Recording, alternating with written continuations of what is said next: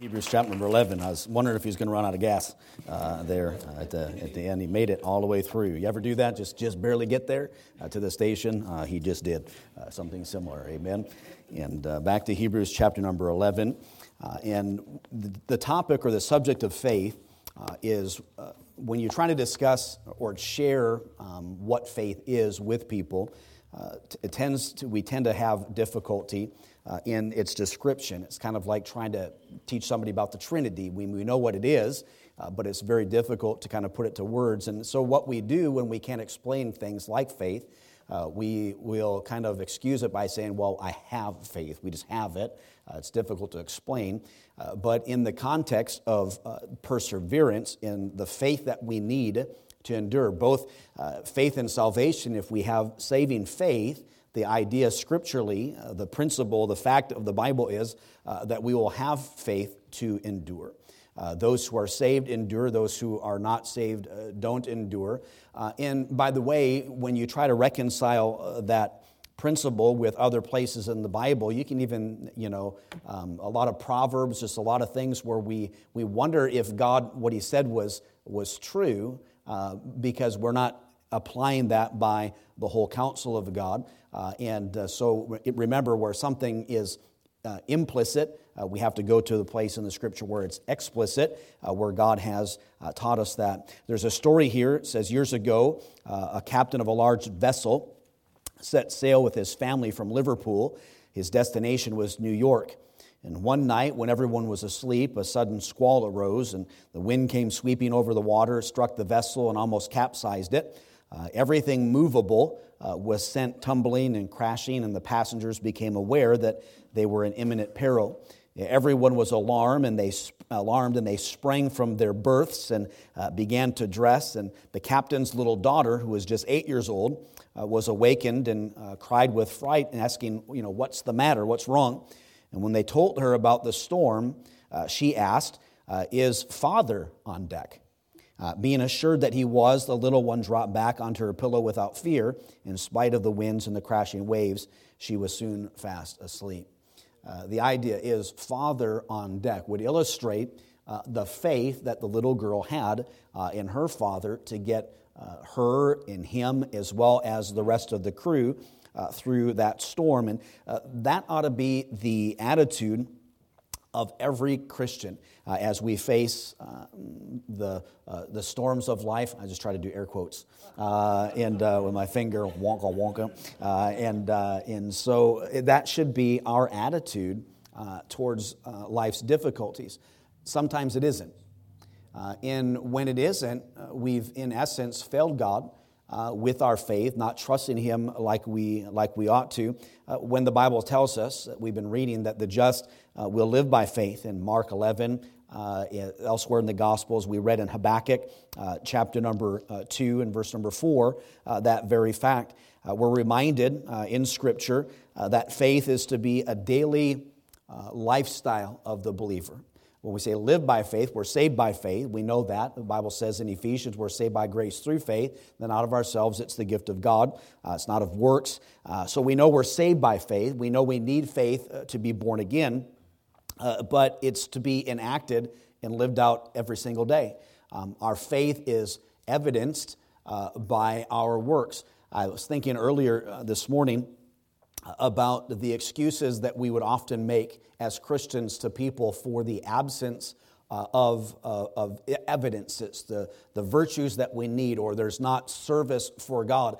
And we say things, well, God knows my heart, and I don't have to do these things. And then think about what the Lord thinks of that. When he says himself that people will see our good works and glorify our Father which is in heaven. So in essence, what we say is the very thing that God wants us to do to bring him glory, we're not doing that for God. And it doesn't make any sense. A light that shines, I was going to do that, this little light of mine, I'm going to let it shine with my finger today, and as my song during the congregational, but we passed on that. But a light that shines doesn't have to say that it's shining. If you go to a lighthouse, doesn't have cannons that blow off to let everybody know that it's a lighthouse. It just shines. So if you are light, you're going to shine. If you are salt, you're going to preserve. You're going to be the element that God uses in this present world to work and to do and to spread the gospel and to serve Him and to occupy until He comes. So we're not just saved by faith. It is evidenced by the things that we do, our attitude and our spirit each and every day. We have to live by faith as well. So if we have enough faith to get us to heaven, the theory is that we should have enough faith to get us through the day, in the week, the month, the years, as we run our race with patience, endurance that God wants us to, according to the Word of God. So thankfully, the Bible doesn't leave us in the dark concerning what a life of faith or a walk of faith is. It sheds a lot of light on the topic, and that's really what I want to talk about today and tonight, the anatomy of faith. And I want to tell you what faith is, but I also want to, by introduction, I guess, explain to you what faith is not, because we're confused oftentimes when we express it. And by the way, people who aren't saved, they're not born again. They don't know about God or faith or religion, if I could use that word. They live by certain aspects of faith too. They trust in things like we can't explain the Trinity, but they would be like, well, I can't explain the Big Bang Theory, but I believe in it.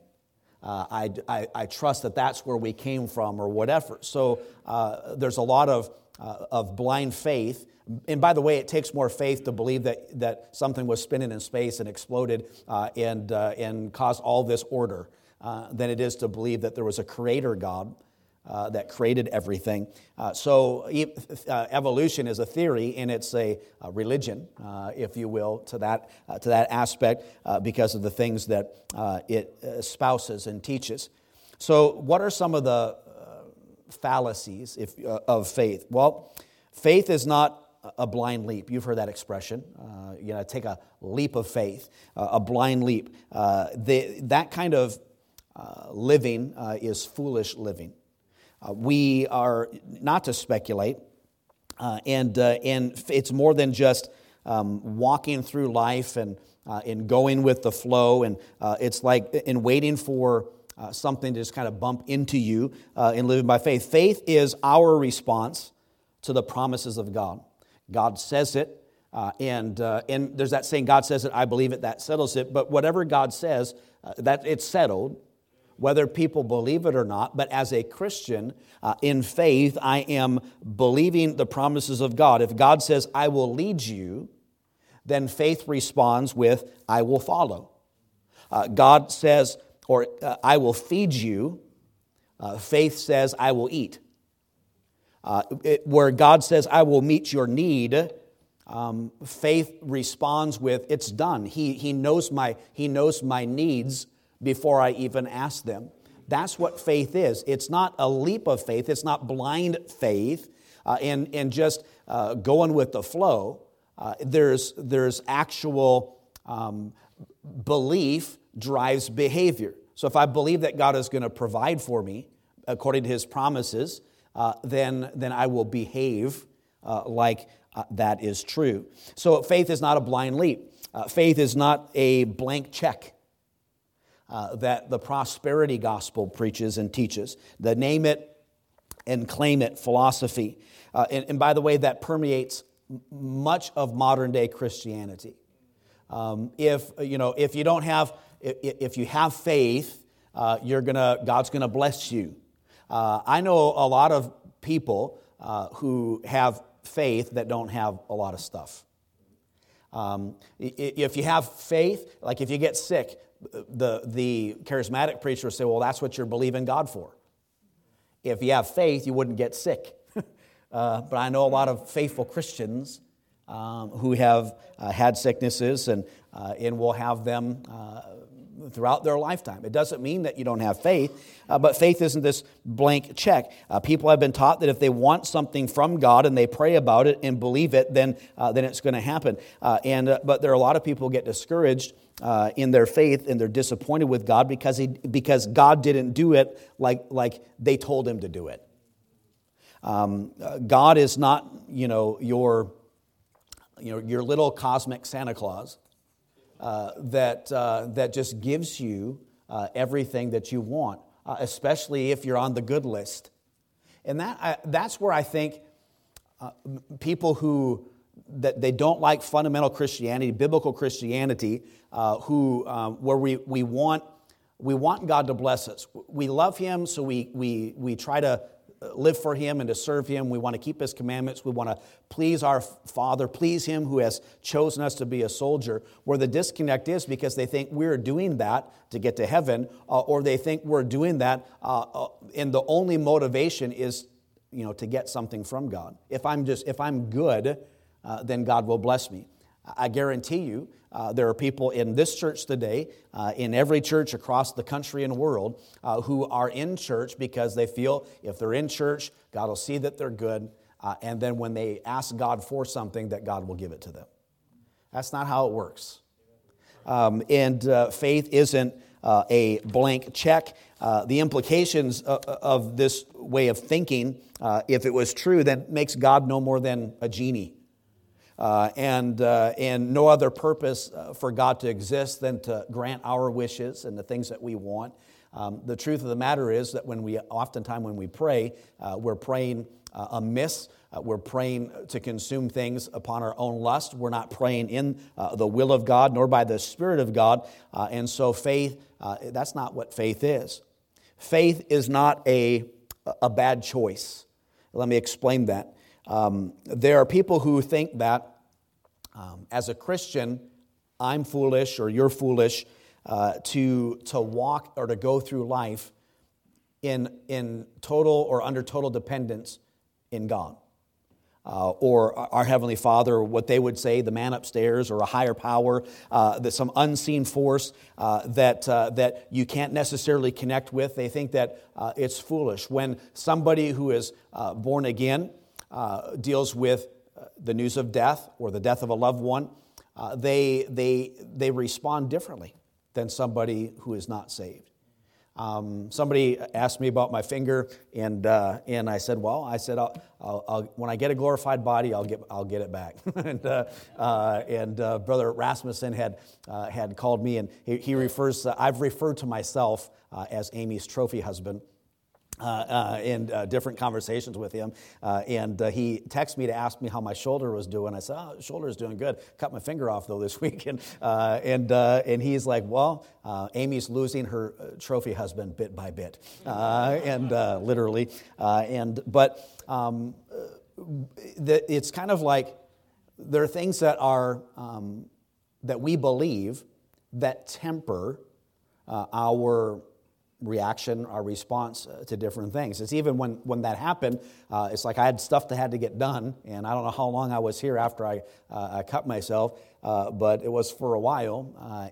But my thought was, I'm going to go there and sit in a waiting room to be seen, so I might as well get this done and had it covered up and threw a glove on. I see them do that on the Food Network when they cut themselves. They just cover it up, put a nitrile glove on, and keep going. It's just there's nothing you can do in those moments. And as a Christian, whether it's an accident like that or if it's again bad news or whatever. It isn't a bad choice. It isn't just living in a weak state or an excuse that things are beyond our control so that we don't have to deal with it. Because we do deal with it emotionally, but we deal with those things appropriately as we understand God. So faith is, it is something, but it's not those things. So as you try to think of what faith is in your life, those are three examples of what it isn't. So faith is defined for us in chapter number 11 and verse number 1 when it says, now faith is the substance of things hoped for, and the evidence of things not seen. It's that word substance means it's the foundation. It provides for us this unshakable, or it should, this unshakable evidence of the things that are not seen in our life. In fact, elsewhere in the Bible, paraphrasing, it says, you don't hope for something that you can see. It's evidence of things not seen. And there are many of things that we could get into about our faith that we read in the Scripture that we believe. As an example, we only understand heaven as being the presence of God. He describes it, the physical details of it, at parts of the Scripture, but we don't have a full picture of what heaven is. We know that eye hasn't seen or ears heard what God has prepared for them that love Him. But we can't explain it because we believe it's by faith. We know that it's a better place. We tell people that all the time. They've gone to a better place. But have you ever had somebody go, well, how do you know that? How do you know it's a better place? Well, I have to trust by faith what God says in His Word, and so it's the foundation for everything in getting to heaven. But even beyond that, that word, the evidence of things not seen, it means conviction. Our in modern language or in our modern vernacular, faith is the smoking gun. It is the evidence that God is real, and that God does save, and that there is a heaven, that there is a hell. That is what in our own life is the biggest evidence. So thankfully, the author of Hebrews didn't leave us in the dark concerning what this is. He continues in verse number 2. He says, "For it." By the elders obtained a good report. So he speaks of the elders of our faith. It would be a great study for you to take each and every single one that's mentioned in chapter number 11 that we'll briefly kind of go over, and read the account in Scripture in detail about their lives. What God says is we have to live by faith. He says in a little bit, verse number 6, without faith it's impossible to please Him. If you want to please God, you have to have faith. And in fact, tonight, we'll speak more to this. The Bible says that if we do things that aren't of faith, it's sin. Which could tend to everything from, well, of course, in this context in Romans, it's talking about meat offered to idols, etc. But you should never go against your conscience. For him to knoweth to do good and doeth not, to him it is sin. And so by faith, if what we're doing is not faith, if recently I was at an event where some things were taking place that I don't necessarily agree with, and part of the pressure in those moments is, well, everybody's doing it. So you would excuse away in doing that. But if I, as a Christian, you could say whatever it is that they were doing isn't sinful. But if it's against my conscience to do it and I do it anyway, it becomes a sin. It's a sin to me. And you should never go against your conscience. And by the way, the Holy Spirit, if you're saved, bears witness with your conscience and works in cahoots with that, so you understand and know. So the idea is if you don't feel good about it, then don't do it. If you don't know whether it's a sin or not, if you feel like it's compromising your testimony or you being a light and as an example to others, then you shouldn't do it. All right? Our society says if it feels good, do it. But that's not the litmus test for those who are saved. So he goes back, the writer of the book of Hebrews, in time and speaks of people's faith, and in every instance either stated or implied about each person. It's implied that what they did was based on a promise of God. She says, faith is the substance of things hoped for, the evidence of things not seen. It is the foundation. Believing in faith is not a blank check. It's not a bad choice, etc. It is trusting in the promise of God. In verse number 3, and again, we'll go over these quickly. Verse 3, in fact, I won't even read each of the verses. Let me just say something about them briefly. Verse 3 teaches us that the creation account is reliable because it's based upon the Word of God. Before I got saved, I believed in evolution in part because that was what I was taught in the school system as I was growing up, and I would argue with my friends who were Christians, and some of them were arguing creation versus evolution, and they weren't even saved yet; they got saved later on. But we had those discussions. It's the Word of God. God spoke it, and it was so. I don't believe in theistic evolution where God started it and then it evolved from there. So by faith, I believe that God created the everything, that He sustains everything, and kind of not a catch-22, but you'll find yourself as you witness with apologetically to people about in defense of the faith, when you say God created everything. And somebody asks you the question, well, how, or they want more details, I think we owe it to ourselves and to them to have an answer. There's a lot of science, and not science falsely so-called, but science that all science backs up the creation story and not the other side of all of that. So I believe that God created everything by faith, because I believe what God said about creation. That's how the writer is teaching us what it is. It's the evidence of it, of things not seen. In verses 4, he uses Abel. And it says, by faith, Abel offered unto God a more excellent sacrifice than Cain, which by it, he obtained witness that he was righteous, God testifying of his gifts, and by him being dead yet speaketh. That's a sermon in and of itself. Faith is something that continues on. It's the legacy that we leave as a Christian. People say, well, when you die, nobody ever says, "I wish I spent more time at work." Or they don't put that on their tombstone. Wish I had spent more time at work. I might just put that on my tombstone because people said they won't put it on there. But faith is something that is remembered. And he knew what God said, and he obeyed the Lord, and he gave the righteous sacrifice.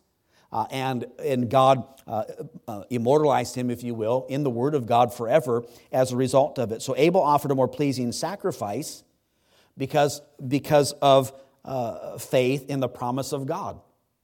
That's why he did it. Verse number 5 and 6 speaks of Enoch. Enoch received the first, air ride, first plane ride, if you will, because he had faith in the promises of God.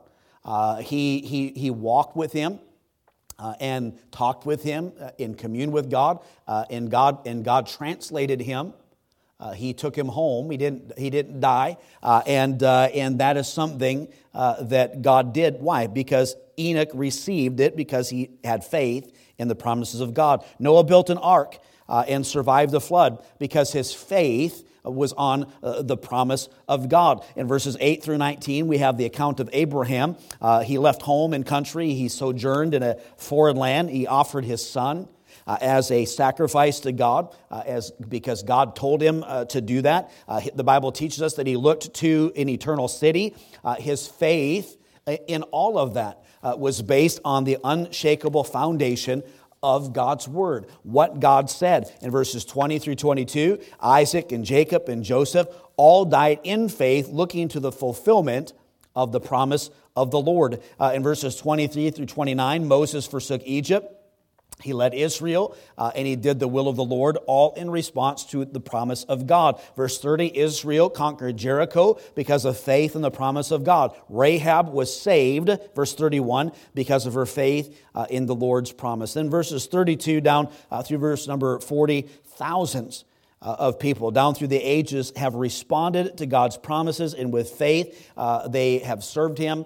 They did signs and wonders and did exploits. And so with these facts in mind, we ask ourselves, what is faith? Faith is the assurance that God will do exactly what He promised He is going to do. Anything else is just guesswork. And it's a, you know, people say, well, I have peace, or it's wishful thinking, but the end result is failure. God is a God who responds to people's faith in Himself and in His promises, and He says that's how the just shall live. Now, if if you climbed up, illustration here, I had one where I had written down earlier, and I forgot to transfer it over, of a man who was on a bridge. He was going to jump off. We have so much despair today, and on a serious note, suicide obviously is a terrible thing. So this guy was going to jump off the bridge, and the police officer, came up and was trying to talk to him and negotiate with him. And to get him to stop from doing it, he said, all right, let me make a deal. I want you to explain to me for 5 minutes why it is that you want to jump off the bridge. And then you give me 5 minutes, and I'll explain to you, why that's not the right choice. And if at the end of that 10 minutes, if you still want to jump off the bridge, you can jump off the bridge.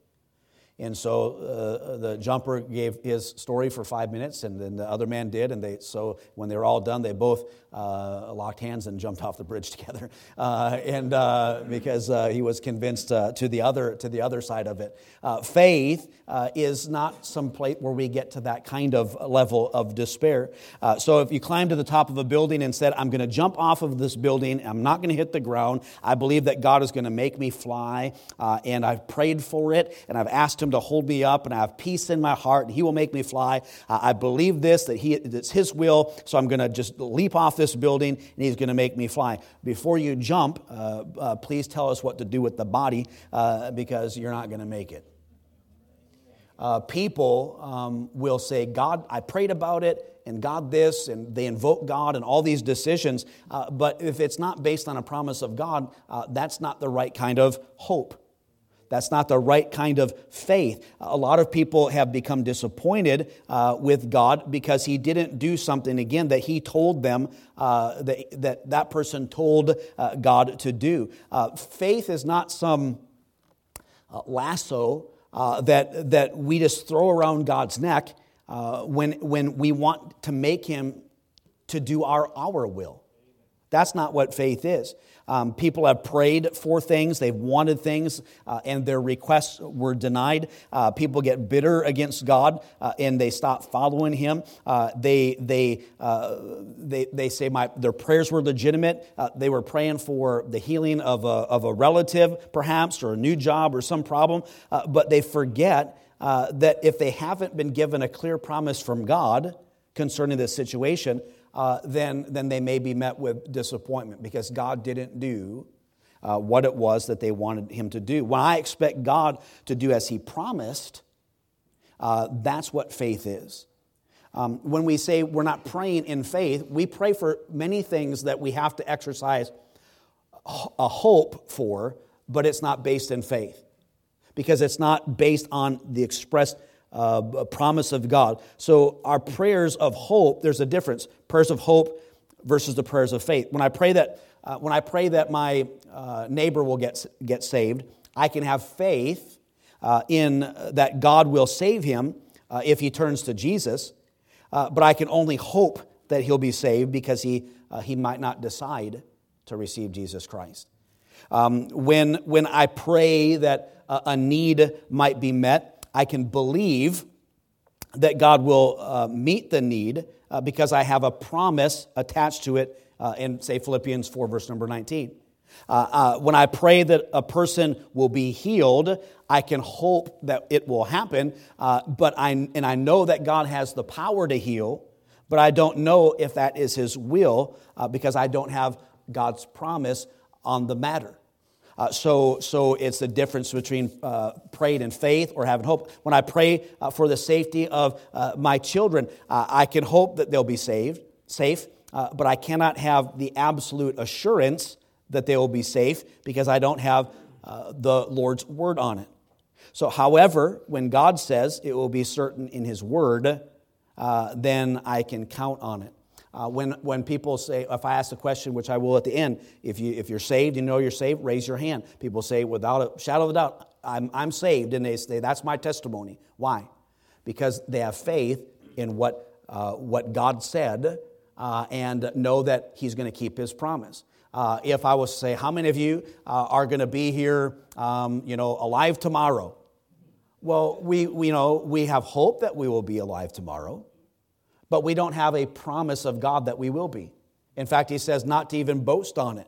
So there's differences. Praying or having faith is all based on God's word. That's why we can be resolved or we can be fully persuaded in our own mind. And when we have that kind of faith, it helps us. What's the function of it?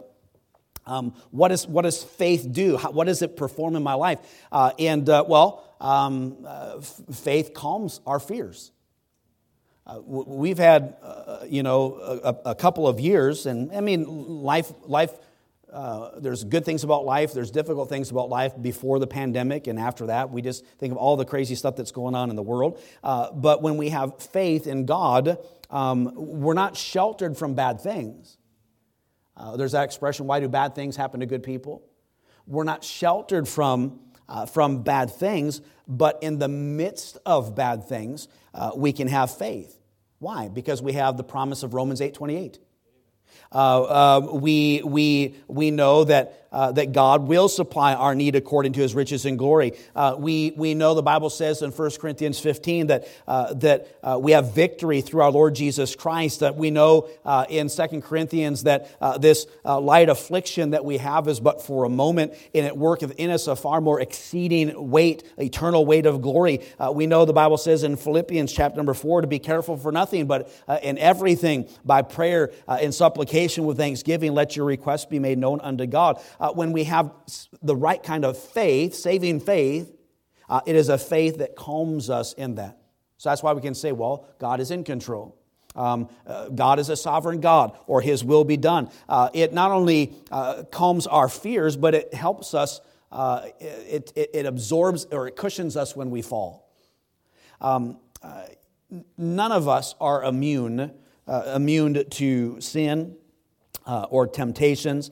But when we fall, we know we have this promise. John 10, verse 28 says this, and I give unto them eternal life, and they shall never perish, neither shall any man pluck them out of my hand. It is impossible for a child of God to fall out.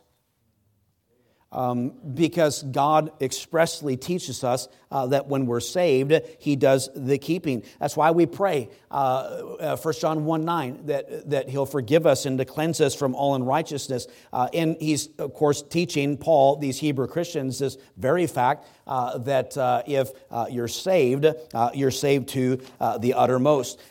Faith confirms our future. We don't know what we're going to face tomorrow or next week.